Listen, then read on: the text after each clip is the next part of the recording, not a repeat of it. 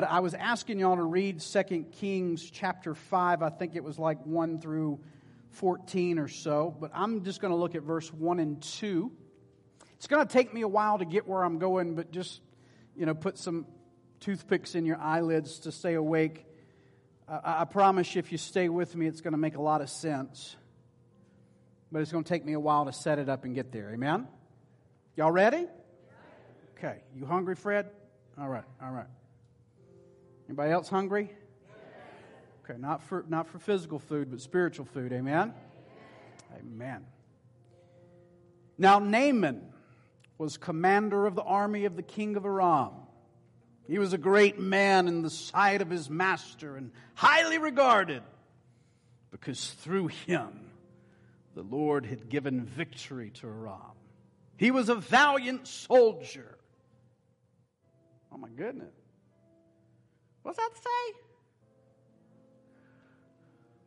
What does that say? Everybody say, but. Don't you like it when the butts get in the way? He was a valiant soldier, but, but he had leprosy. Now, bands from Aram had gone out and had taken captive a young girl from Israel, and she served Naaman's wife. Hmm. Father, there is a weight on me of this message. That you have shown me some things in here that you would like to speak to your church. Specifically, Northfield, specifically those that you have put me as the shepherd over, that you have entrusted me to, that I hope I'm being a good steward of all of us need to learn this lesson because there is a distraction in our life that'll keep us from you, but there is a pathway that we must follow to see you move in a fresh way. May we wake up to that. May we flow in it and never forget it. It's in Jesus' name we pray. Amen. The text that we have written, it's really not about kings, it's not about prophets, it's really not about priests, it's, it's about a soldier. Everybody say soldier. Naaman was a soldier and he was covered with armor. He had a headdress, and his headdress set him apart from all the other soldiers because his headdress proved and showed that he was the commander of the army. A commander of the army, when he said go, they would go. When he said stop, they would stop. When he said sleep, by goodness, they would sleep. Naaman was large and Naaman was in charge. Naaman had power. Somebody say power. He had climbed to the pinnacle of success simply with a sword. He paid his dues on the battlefield as blood all, went all the way up to his ankles as he was fighting through the crowds. He literally had to step over his dead comrades to work up that ladder, but he rose to the top and he earned the right to be called the commander of the army. Naaman was a mighty man of valor, and he had favor with the king of Syria. And the king of Syria was literally indebted to him because through the sword or through the arrow of Naaman, that King Ahab of Israel fell dead down to his grave. So when the Bible alludes in the first verse that, that the fact that Syria had been set free, it, it, it credits to Naaman's fighting skills because he was a mighty soldier.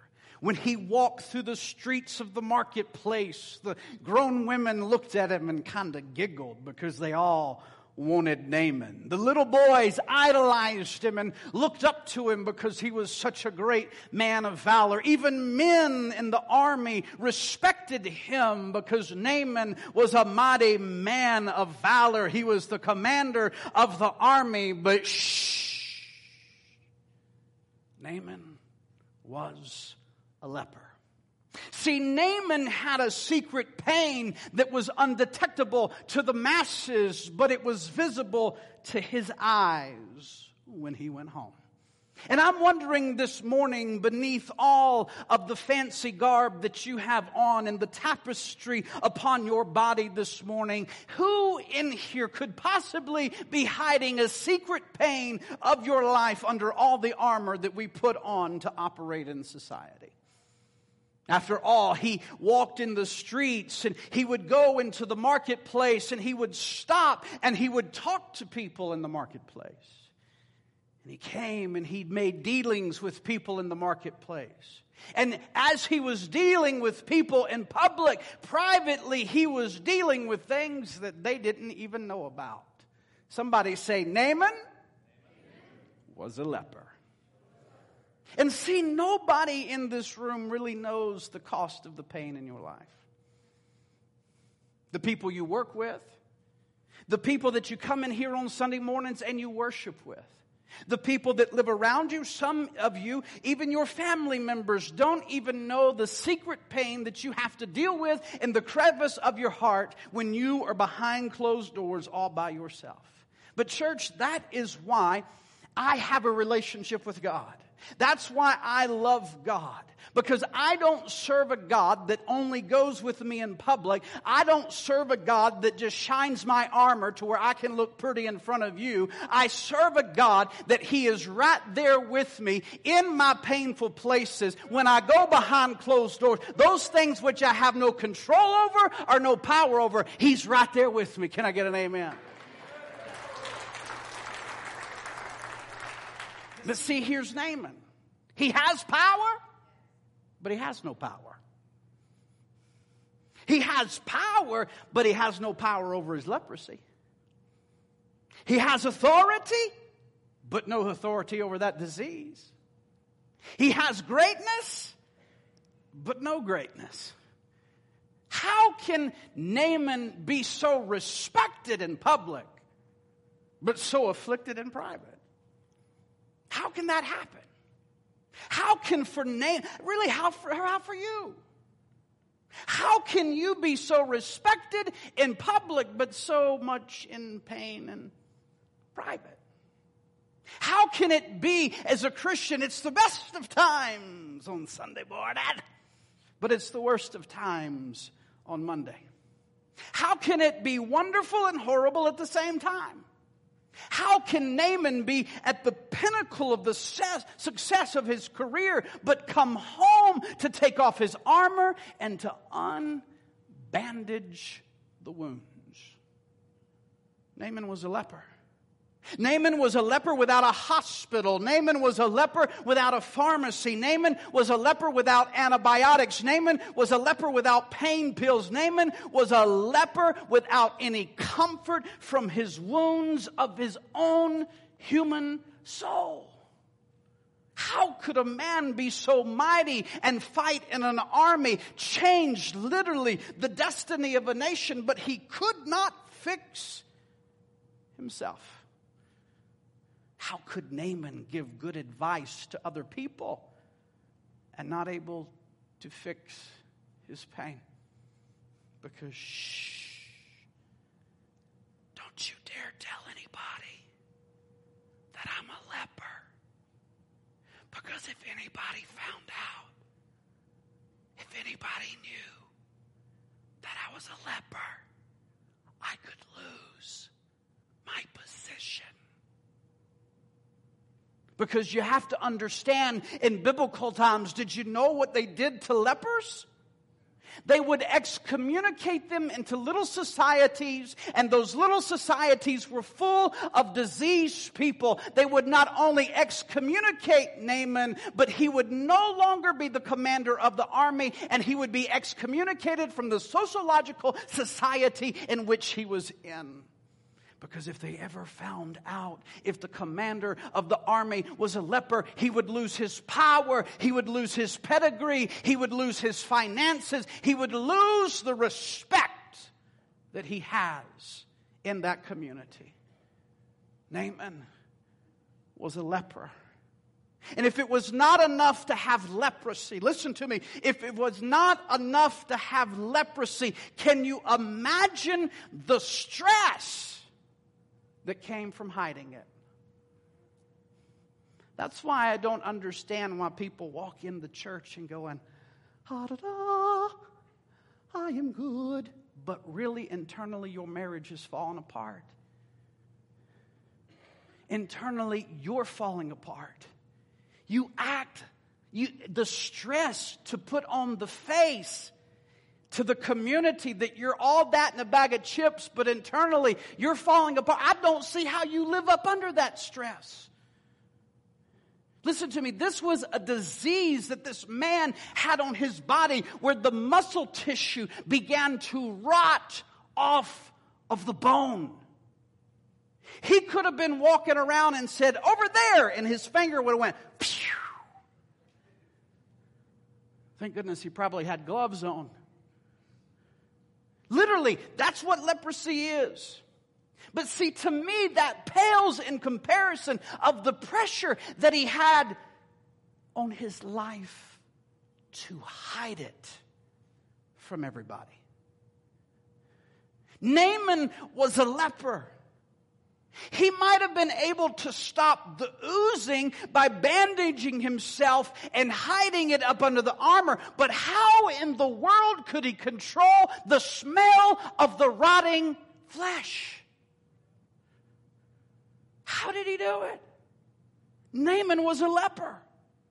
All I know, according to the text, it is by God's grace, and we will see why it is God's grace and God's mercy. I believe there was, must have been a special grace and mercy upon his life because there's a providence here that we have to deal with that Naaman actually survived the nostrils of his comrades, survived the visibility of his friends, survived the suspicion of the leadership Yet when he got home, beneath the shining armor, beneath those beautiful brass boots, when he took it all off, he was as vulnerable as the people he led. Naaman was a leper. And he did not mind taking off his armor when he got home because the only one that would see it was that young, little, no good for nothing maid a little bitty maid, a little bitty maid that he picked up while fighting the king of Israel. So if Naaman undressed, he didn't mind the maid seeing it. Because after all, who are you anyway? I could have you killed in an instant if you opened your mouth. And nobody would believe you anyway. But pay attention to this little maid. She had no money. She had no power. She had no recognition. She had no prestige. She now doesn't even have a country or a culture. She was a slave. She couldn't be any lower in society than her. Of course, you can see my leprosy simply because of who you are. And I'm much better than you. Understand that Naaman had become great for what he did. Listen to me. Naaman had become great for what he did, but when you read the story, she is great for who she knows. Because she knows a man back in Israel that knows the King of Kings and the Lord of Lords, and through the power of his words, he can set you free and heal you. I don't care what you do, if you don't know Jesus, baby, you ain't nothing. That little slave knew that she could bring about a change in Naaman's life.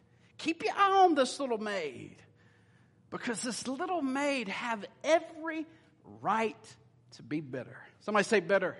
I mean, come on, she'd been snatched away from her family. Probably her family was killed, snatched away from her friends.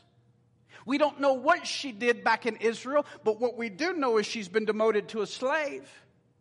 So she had every right to look at him and say, You gonna rot and you gonna die. Right? I read some of y'all's Facebook. Some of you would be just like that. You gonna rot, you gonna die.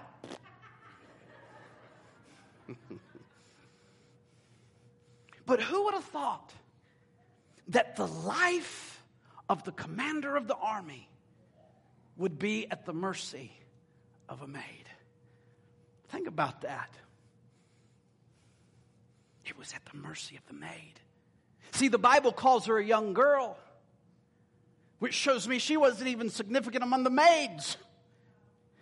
She was a little maid, taken from her country, taken from her culture. She was little on the outside, ladies and gentlemen, but she was large and in charge on the inside. And you've got to understand that God had allowed Naaman to take her captive because God had the cure for his crisis in the hand of a maid. You have to see God's providence of allowing this particular young maid to be in the house of Naaman.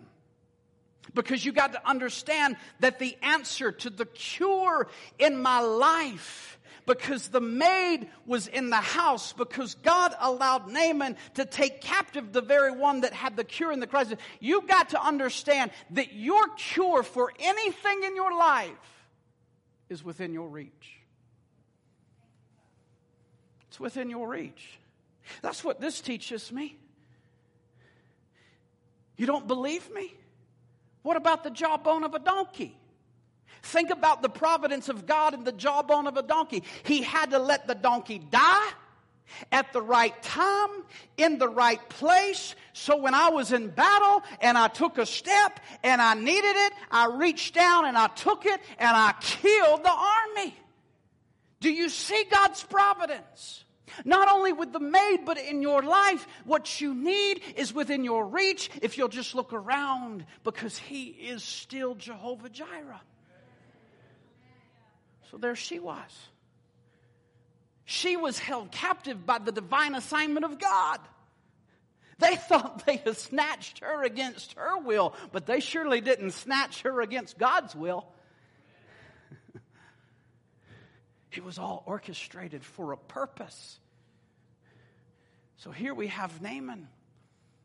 He has a private pain of leprosy.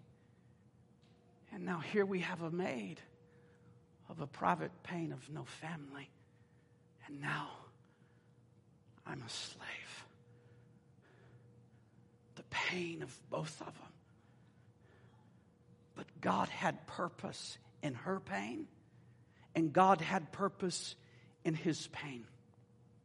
She was nothing but her pain had a purpose. And here we are as we pray, order my steps, Lord. Lead me, guide me, and direct me, oh God. Right? Until we pray, order my steps, Lord.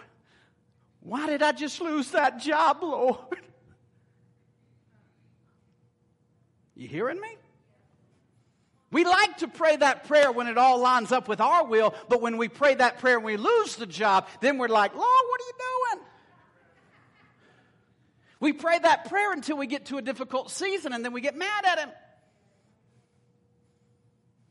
We pray that prayer until that prayer brings us into pain. Oh, God would never do that. Well, stay with me and you'll see. Yeah, He does. Order my steps but what do you do when he orders some steps that you do not want? Because the question is, she just had surgery, so let's praise the Lord that she's even walking.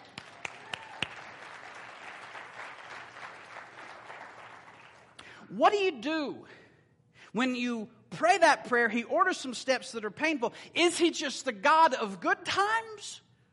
Or is he a God when you are brought into a situation that you cannot control and you have no power over. See, Naaman and the maid were in very similar positions. She was in a place that she couldn't get out of. And so was he. The commonality between the woman and Naaman is they're both held captive by their private pain that they have no control over. And the funny thing is, is she would look at him and think, only if I could be like you. If I could be like you, I could get up when I wanted to get up. I could go to sleep when I wanted to go to sleep. I could eat when I wanted to go to eat. I could walk on the streets when I wanted to go to walk on the streets. But little did she know When he was undressing, he would look at her tender young skin and say, I wish I was you. They both had something in common. As he undressed, she had a decision to make. Will I help him or will I let him rot? Because he has caused great pain in my life. And I don't know who you are in this room today, but the Lord wanted me to take a step further and minister to you because listen to me. It's a decision all of us have to make in our life. Will I help the one that has caused pain in my life? Or I'll sit back, keep quiet, don't let them know about Jesus, and watch them die. Because, see, if the wrong maid had been held captive, think about the providence. If the wrong maid had been held captive, Naaman probably would have died. Because if a vengeful, angry, bitter, nasty woman would have been taken, she would have held what she could have done. Are you hearing me? But see, the problem is, is when you hold back what you could do for people, when you hold back what you should do for people, God holds back on you. Are you hearing me? You are no more deserving of the blessing you seek than the blessing you withhold from the person you hate. You want me to say that again, sister? Okay. You are, you are not more deserving of the blessing you seek than the blessing you withhold from the person you dislike. And until, everybody say humble until you learn to be humble, like this little bitty maid, until you learn to be humble, you will never be mighty. Because the greatest test in your life is how you handle people you don't like. But that's just a little side note. That was a pearl that the Lord wanted me to give you. But here's the little maid. And the reason I like the little maid is she is the example that we look to throughout this entire passage. Because this little maid, in her humility, somebody say humility. In her humility, she says, I got to help the man. I got to help the man. Naaman, there is a prophet in Israel. Naaman, there's a prophet in Israel that knows Jehovah. And if you went to him, I promise you, Naaman, through the power of God, he could set you free. But here is the problem. Here's the crux. I've been building and building and building to this moment right here. Naaman had to go into a country that he just conquered and he hated.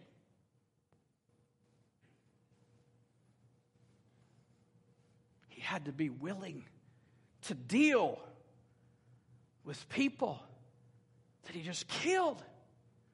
But see, Naaman better be glad he didn't kill all of them because he didn't kill the little prophet that God was about to use. And what I'm trying to say to you is as you notice as we progress, what God is trying to do in Naaman is to annihilate his pride. And I've told you since I've been here, I've never seen such a prideful region in my life. And what God's doing in this church is He's chipping away at your pride. And He's calling you to look to the maid and be humble.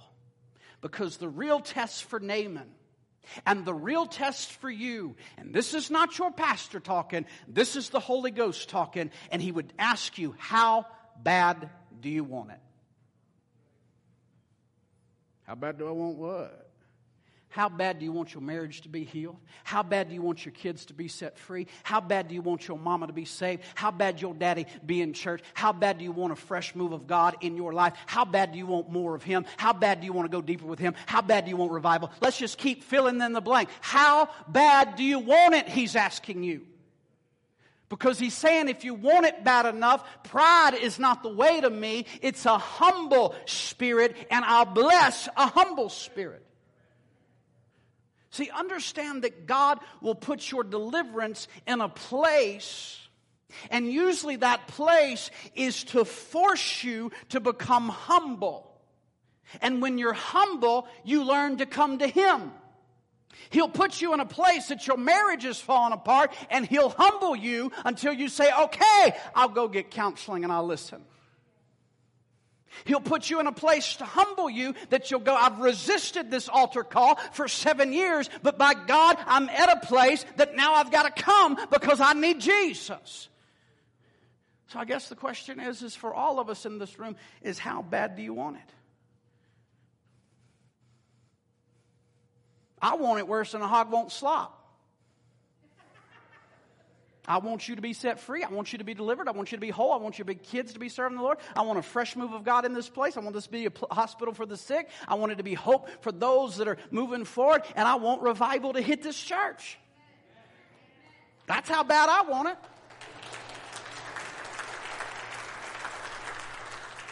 And let me tell you, I haven't given it up on you and I haven't given up on God. Why do you think I'm starting to Ignite?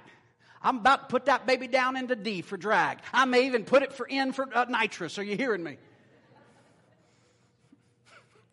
You know those little things on the car back when it said R and N and all that? R for race. I'll put it down in R for race. See, when you look at this passage from the correct perspective, now, last week we realized, and if you haven't listened to last week, you need to listen to last week because it ties into this week. I'll tie it all together. But last week we realized that some attacks are from the enemy. And you could say, well, the enemy's caused this leprosy. Nope. God allowed this leprosy. This was not Satan's attack. This was a sovereign maneuver of God to bring pride in that soldier to a place of destiny. See, it was good that he was afflicted. Because if he had never been afflicted, he would have never found the door to God. And the door for him to reach Jehovah was humility. And humility works in your life where pride stoops down to it. Somebody say, stoop down. Because in a minute you're going to see Naaman keep going down and down and down. But when I think about stoop down, I can't help but to think about Jesus. And when I think about Jesus, it makes me want to preach. Because when I think about Jesus, I think about himself being God, stooping down from the heavenlies, from divinity to humanity. He stooped down so that he could save the world. Sure, he could have come as the King of Kings and the Lord of Lords. But he said, I'm going to come come in human form and I'm going to stoop down to where I can save everybody's life. Somebody say, stoop down. Pride's got to stoop down to humility. And see, see, God used the problem to humble Naaman, to bring him to a place of submission. After all, how do you teach a prideful person to submit. Believe me, I do a lot of counseling. And it's like you run up into the wall of pride. Prideful people don't want to change. I call them they're hard nuts to crack because they just got this outer shell of pride. How do you teach a prideful person? Because after all, the commander gives orders. I don't take no orders from you. Are you hearing me? Who is this little country preacher to come into our town and tell us how to be after we've been this way for all these years? But see, when you come to a place of inner pain, now you start to listen. Naaman had so much inner pain about to lose his position, his prestige, his power, he turned his ear to a little bitty maid that took orders from him, is now suggesting to the man go to a country that you hate. See, church, there are some problems in your life. You live life long enough, that problem will bring you to your knees. Don't believe me? Wait till one of your children, like we prayed for today, gets sick, and it'll bring you to your knees, and you got to say, I got to go wherever there is a place that will pray and believe in healing.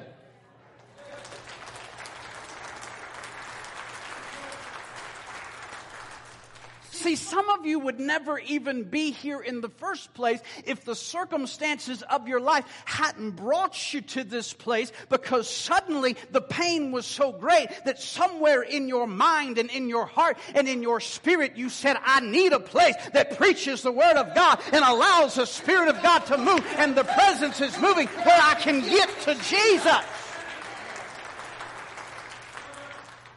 And that's why, as your pastor, as your coach, life coach, whatever you want to call me, your shepherd, your pastor, father, I don't care what you call me. My whole goal is to push you to have a whatever it takes attitude in the kingdom of God. Whatever it takes, I got to get to Jesus.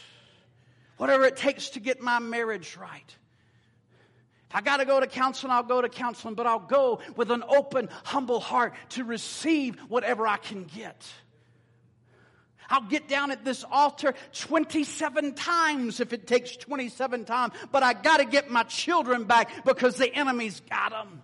Whatever it takes to get your peace back if the enemy is trying to steal your peace. Whatever it takes to get my mind back because it's going crazy with all of these thoughts. Whatever it takes to get my joy back because I feel depressed. Whatever, whatever, what I'll drive to church if it takes me an hour. I'll get to church. I'll rearrange my schedule. But whatever I gotta do, I gotta get to the house of God because I gotta get to Jesus.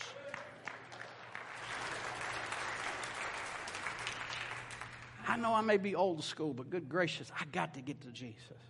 I know I can pray at home, but there's something about coming in the assembly of the saints, and there's a synergy and an energy and a faith that God has created and He has formed. It's called the body of Christ with different giftings and abilities that somebody has a gift that I need, and it might be the gift of healing. Would you come and pray for me? I got to get to Jesus. I've been asked at pastor meetings, how in the world is your church growing? I said, it's nothing that I do. Just let people live life long enough. You preach the word, create a spirit filled church, and they'll come running looking for life. because if you live long enough, life will hand you some stuff, and you're going to have some pain where you need a word to apply to that pain. I'm talking about creating a spirit filled believer. I'm talking about creating a word preaching church that will, uh, you know what? You, if you get in a spirit filled church with spirit filled believers going after God and they've got humility in their heart, let me tell you, it'll make you get up, put on your stinking breeches, and come to the house of the Lord to get a word from God to live the life that you're living and the pain that you're going through. But see, Naaman goes down. Somebody say down. He goes down from Syria to Israel. Now, watch this. He, he was told to go to, to the prophet. But Naaman and his connections goes to the king. Pride. He goes to the king. Then he goes down from the palace to the prophet. But when he goes to the king, he asks the king to write him a letter. Write me a letter so I really don't have to go down to Israel. The king says, Okay, I'll write you a letter, but you take it. See, God will even orchestrate the unrighteous to push you where you need to be. And that king gets the letter. Not to get into it, but the other king thinks he's picking a fight with him. The king says something like, Who am I? Don't you see that this other king is picking a fight with me? And Elijah hears about it. And Elijah says, King, I'll take care of this. So here is King, or excuse me, Naaman. He goes down from Syria to Israel. He tries to go to the king in his pride because he thinks, after all, my position, my connections, my networking will get me what I want, and I don't have to go down to a place that I don't even want to be in. That's beneath me. Now, watch this. Watch God still working on him. Every step of the way, God is just slicing pride off of his life. When he went down to the prophet, the prophet doesn't even come to the door.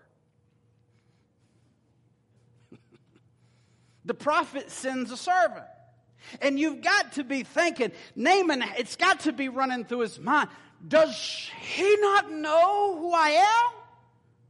People try to get in line because they're trying to get to me for years. Do you not know that I was just in front of your president and this little preacher won't even come to the door? You mean to tell me I can't get an appointment with the pastor today? He's so busy, I got to get one next week. But watch God's mighty work. Elijah was so in tune to the Spirit of God that God inspired Elijah to send a servant to the door instead of going to the door himself. Naaman went down from Syria to Israel, down from the king to the prophet, now down from the prophet to the servant. Because he's cutting that pride out of him. God is using all of this divine steps to humble pride in Naaman. And I can tell you today, church, that I want the people who attend this church to learn to go low. And I can tell you, as your pastor and as your shepherd, I discern that we're not low enough. But I know if we're willing to humble ourselves, if you're willing to humble yourself, God will heal that thing in your life. Why? Because humility is always the way to exaltation. Where is that in Scripture? Well, God said it.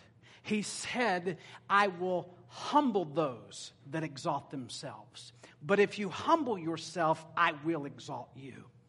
The quickest way to go up is to go down.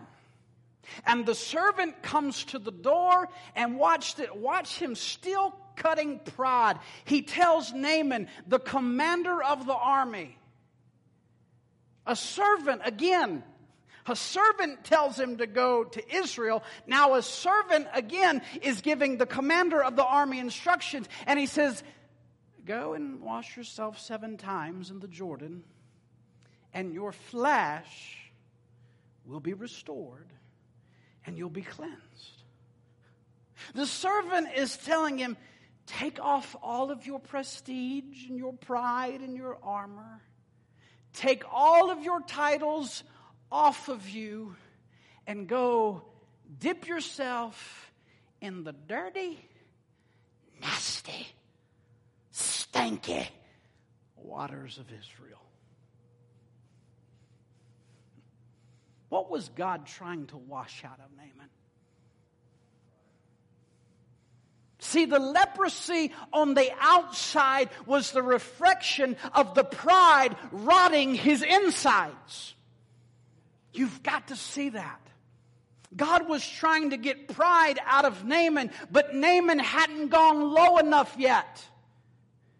And you could tell that he hadn't gone low enough yet because when the servant said, Take a dip, he said, Not me, I'm out. That's like these altar calls. You have an altar call? Not me.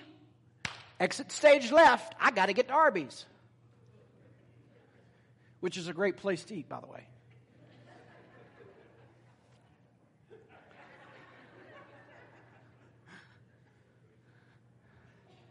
Are you hearing me?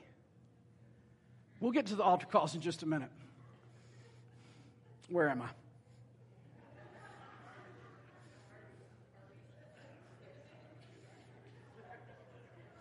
Look, Naaman would have walked away now look at his pride. He was about to walk away, but one of his servants, one of his comrades, somebody that he trusted, watch this, said if the man would have asked you to do something great, you would have gone and done it. Oh. Now here's somebody speaking into his life. You don't like it. Oh my goodness. What happens every Sunday that you come here? Somebody's speaking into your life and you don't like it. Why? Because of pride. And since the prophet asked him to humble himself, his pride, the servant was saying, Your pride is standing in way of your destiny.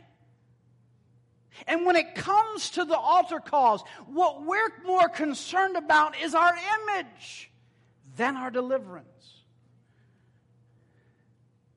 But, Pastor, I can just stand at my seat and everything. No, there's something about you making a public confession of coming forward and saying, you know what, I got to get to Jesus. There's something throughout the Old Testament about the altar, and you'll see it in just a minute with Naaman, but there's something about the altar that is sacred that when the man of God calls you to come to the altar, I don't care what you have, I don't care how many times you have to be there, and whoever you are judging other people, that that's the 30th time that person, get a life. Maybe that person wants to get to Jesus.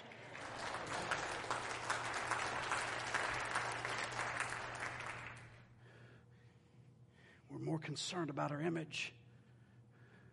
God is determined to crack the pride in you before he'll ever heal you. So here's Naaman. He goes down to the muddy waters of Israel. He goes into dirt to get clean. He goes into filth to be righteous.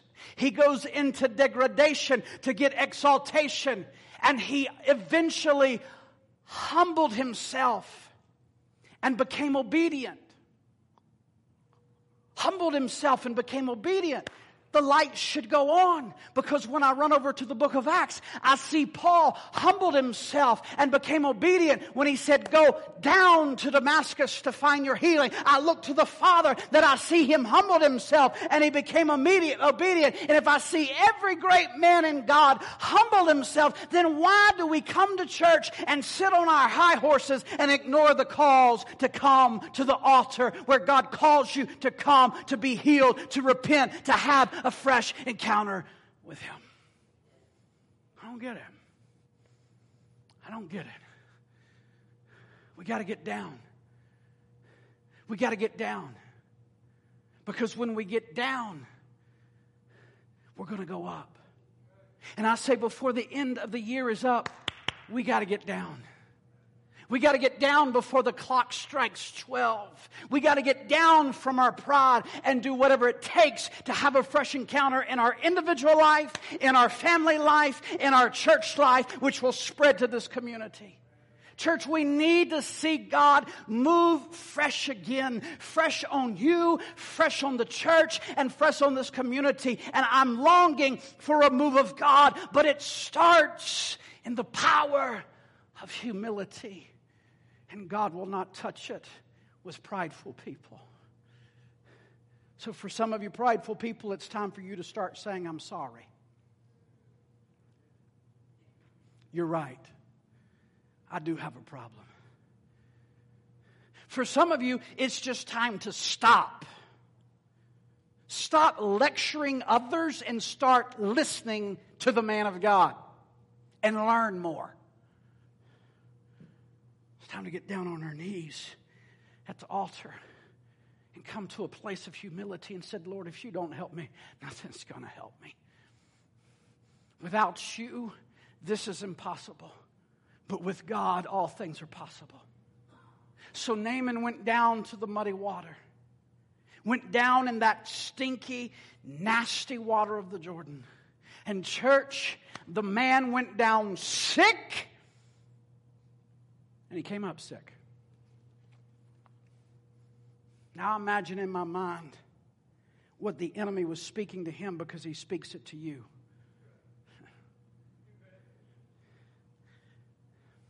See, Vi came down to this altar on encounter night. She's been down to this altar many times, but it was this time that she has no more pain in her body. And see, what she fought was the voice in her head of the enemy saying, Look at you. You're making a fool of yourself going down there and exposing your weakness to everybody. After all, the word says you're supposed to be a conqueror. Don't let them see that you're not. All the Bible says you're supposed to be the victor, but look at you, you're a loser. Don't go down there at that altar. But see, Naaman was a point of his life, and the pain was so great, he said, I don't have a choice. So Naaman went down again. And when he came up out of the water, he still stank with leprosy. The leeches were now attaching to his rotting flesh. Disease was still on his body. The dirty waters were probably painful, oozing into those sores. But Naaman said, I have nothing to lose. So he went down again. Because humility will always say, You have nothing to lose. Go down to that altar again. Pride will say, Nope, go home. But humility says, no, you have nothing to lose. And it pushes you to the altar and pushes you to the altar. And Naaman, he went down again. And Naaman went down again.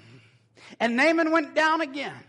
And Naaman went down the sixth time. And I've got to stop right here and tell you about the sixth time. Because the sixth time when he dipped, he still had no healing. And what the Holy Spirit wants you to know is the sixth time is the sign of humanity. The sixth number is a sign of flesh. The sixth number is a sign of human effort. The number six is the sign of humanity. It's the sign of pride. Because Jesus was saying, I'm not going to heal you in your humanity. I'm not going to heal you in your way. You're going to go down again because on the seventh time, it's my perfect number. And when you rise up out of the water, you shall be healed.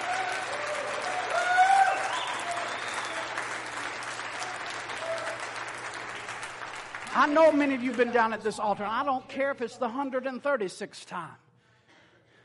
And each time you went home, you didn't get healed. And I understand, church, I, have been there praying to God, believing, crying out, fasting. And the devil will whisper in your ear, Don't go down there again. That altar ain't working for you. no need for you to even show up on Sunday. Nothing happened last Sunday. Don't you see how dead it was? You almost even fell asleep during the word. Don't even attend pastor's class because, after all, that's just for baby Christians. Pride. But the Lord has sent me to deliver a message to you, Northfield we're going to keep on dipping. And we're going to keep on dipping. And we're going to keep on dipping. And you're going to keep on dipping. Because if you dip, he'll dip, baby. You got to keep dipping to get to Jesus. Some of you have been through hell, but this may be the dip that gets you out. Some of you are sick, but this may be the dip that gets you healed. Your baby's got a problem, but baby, this may be the dip that gets her healed. I'm going to keep on dipping.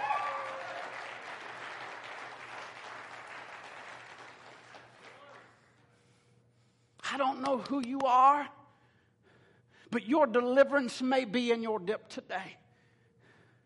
If you just take one more dip, He'll dip with you. I don't know who you are, but this may be the dip that sets you free. I don't know who you are, but this may be the dip that God is getting ready to bring you out. I got to tell you, just keep on dipping because I believe you're coming out of this. I believe with all my heart you're coming out of that pain. You're coming out of that misery. You're coming out of that depression. You're coming out of that storm. You're coming out of that anger. But you got to keep on dipping. Are you hearing me? The Lord told me just tell them keep on dipping. I said, Why, Lord? Tired of begging them to come to the altar. They look at it like it's a disease. He said, But if you tell them, son, to keep on dipping, to keep coming to my altar in humility, I will, whew, I will send a fresh encounter on their life and this church. Look at somebody say a change is coming for you. You got to make up in your mind, I ain't got nothing to lose, and I'm going to keep on dipping. The waters are stirred every Sunday, and you're going to keep on dipping until you get a change. You got to dip in the water, and guess what? There's going to be one time you're going to dip in the water, and you're going to come up out of the water, and all of a sudden your marriage has changed. And then I came one time, and I dipped over here, and I looked around, and my baby was healed. And then I dipped over here, and somebody laid their hands on me, and my whole mind began to be stable. I just kept on dipping until I got my miracle.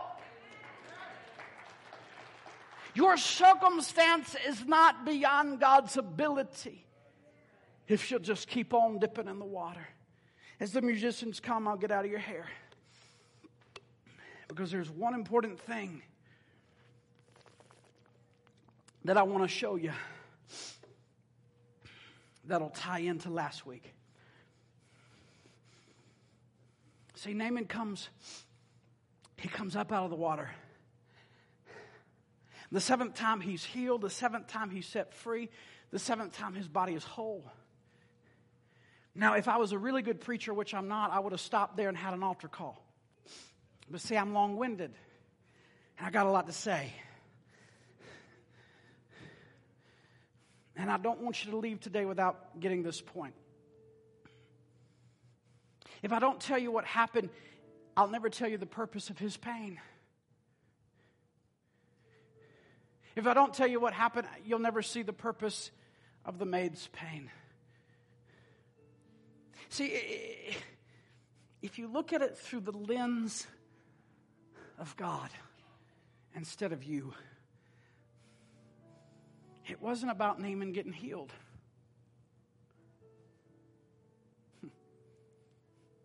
Naaman was from Syria.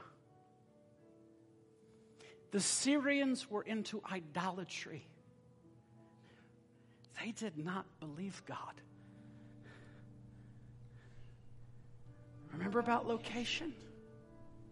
God took someone that they respected, someone that had influence, someone that was effective. God allowed the leprosy to come on the man that there would be only one God that could heal him of that leprosy, and it was Jehovah. So when Naaman came up out of the water the seventh time, Naaman said, I've got to serve the God that delivered me. And God said, But Naaman, I'm not finished yet. So Naaman sends a letter to get permission to take two oxen to offer it up unto God. And Naaman went back to Syria and he built an altar. He built an altar and offered up a sacrifice to Jehovah. Because, see, the whole entire purpose of his pain was God to use Naaman to bring the worship of Israel over to Syria. And suddenly the Syrians heard about the God and the great things that God had done in Naaman's life. Because God is after regions. And I want you to understand there are going to be people in your location that when you tell them you go to Northfield Church, they will go, You're crazy. Isn't that the wackadoodle church? yeah, we're just crazy for Jesus. Don't that preacher get loud and like about burst your eardrums off? Yeah, but he's just excited for us and wants the best for us. You know, you're going to have people in your location that'll probably resist God, but they're not resisting you. but believe me, mm, if I can teach this church to stay humble in His presence, and you actually let pride fall off of you, and you stay humble. When somebody ticks you off, instead of flicking them off, you stay humble. Instead of giving them your thoughts, you hold those thoughts, bring them captive to the mind of Christ, and stay humble. When you go through great pain and difficulty in your life and you keep your head lifted high from which your help comes from and tell them if it hadn't been for Jesus on my side, I'd have had a nervous breakdown. They cannot deny that God has done great things in your life. Do you hear me today? We got to stay humble before His presence. And listen to me, church, and I'll get out of your hair. When you prayed and asked God to use you mightily in the kingdom, your pride thought it was ministry. But God can use your pain to maneuver you into a place that if you'll keep on dipping, He will bring you out and they will see in your life that it had to be the Lord. Now, some of you in this room, and I want to encourage you. Don't worry about the smell of your pain. Yeah, it may stink. Ah, it may hurt right now. But your pain serves a purpose. Lazarus, I love you, boy, but I'm not going to heal you. I'm going to let you die. How about that for a miracle working God? I ain't going to heal you. I'm going to let you die. Yeah, oh, yeah, it'll be scary. Oh, yeah. It'll be nothing like you've ever experienced before.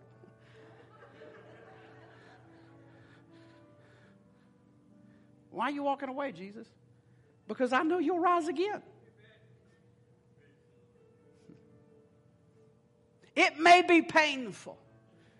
And there will always be a group of people who will not believe in your God until they see you come out and rise again from what you went through. Your pain in your life serves a greater purpose than you think.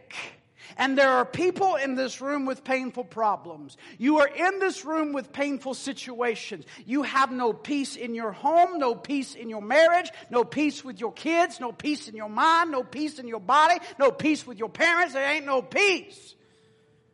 And I ask, how can you look so blessed on Sunday morning but have such private problems? It's because God's forcing you to a place of humility and showing you that your pain serves a purpose. And if you can humble yourself and trust Him, if you can stop doing things your way like we saw Naaman do, if you'll stop being angry, like I said, if you can think things but not say them, God will use your pain for a purpose. And let me tell you something else God's not always going to heal you your way. Sometimes it ain't going to make sense. But if you keep on dipping in His presence, I don't care if it looks weak or not, I'm going to keep coming to this altar over and over again. I told somebody the other day, a pastor would call for marriages. I wasn't even married, I'd come down anyway. He'd look at me and say, Son, you ain't married. I'm like, I don't care. I'm praying for my future wife. Somewhere I'm married in the spirit. But you had an altar call, and I'm going to get down there. He called for gays and lesbians, I still went around down there.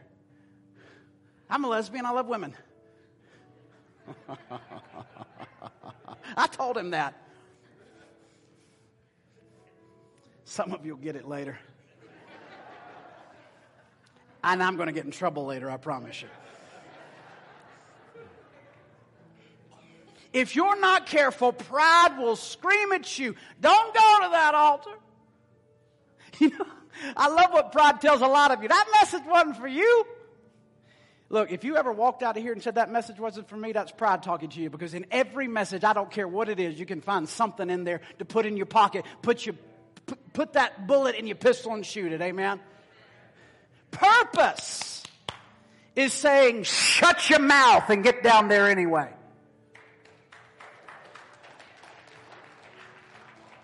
Can't believe he told us to shut up. Yeah. Pride says don't come. Purpose says shut your mouth and dip again.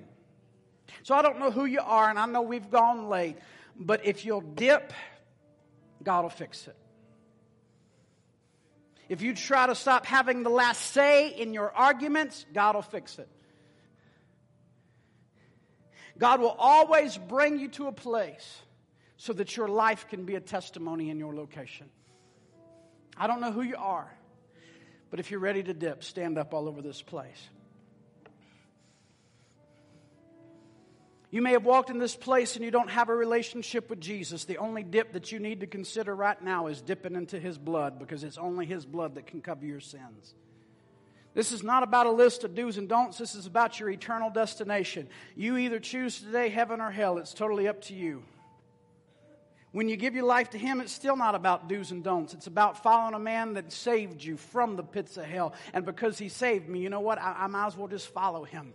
And along the way, it's not about just cleaning up your behavior and attitude adjustment. It's about you being filled with the Spirit, and all of a sudden you became a changed person because the Spirit is helping you to change your life of the things that were robbing you and keeping you in chaos. So you've walked in this place and you don't have a relationship with Jesus, but you want one today. Raise your hand right now. That's me, Pastor.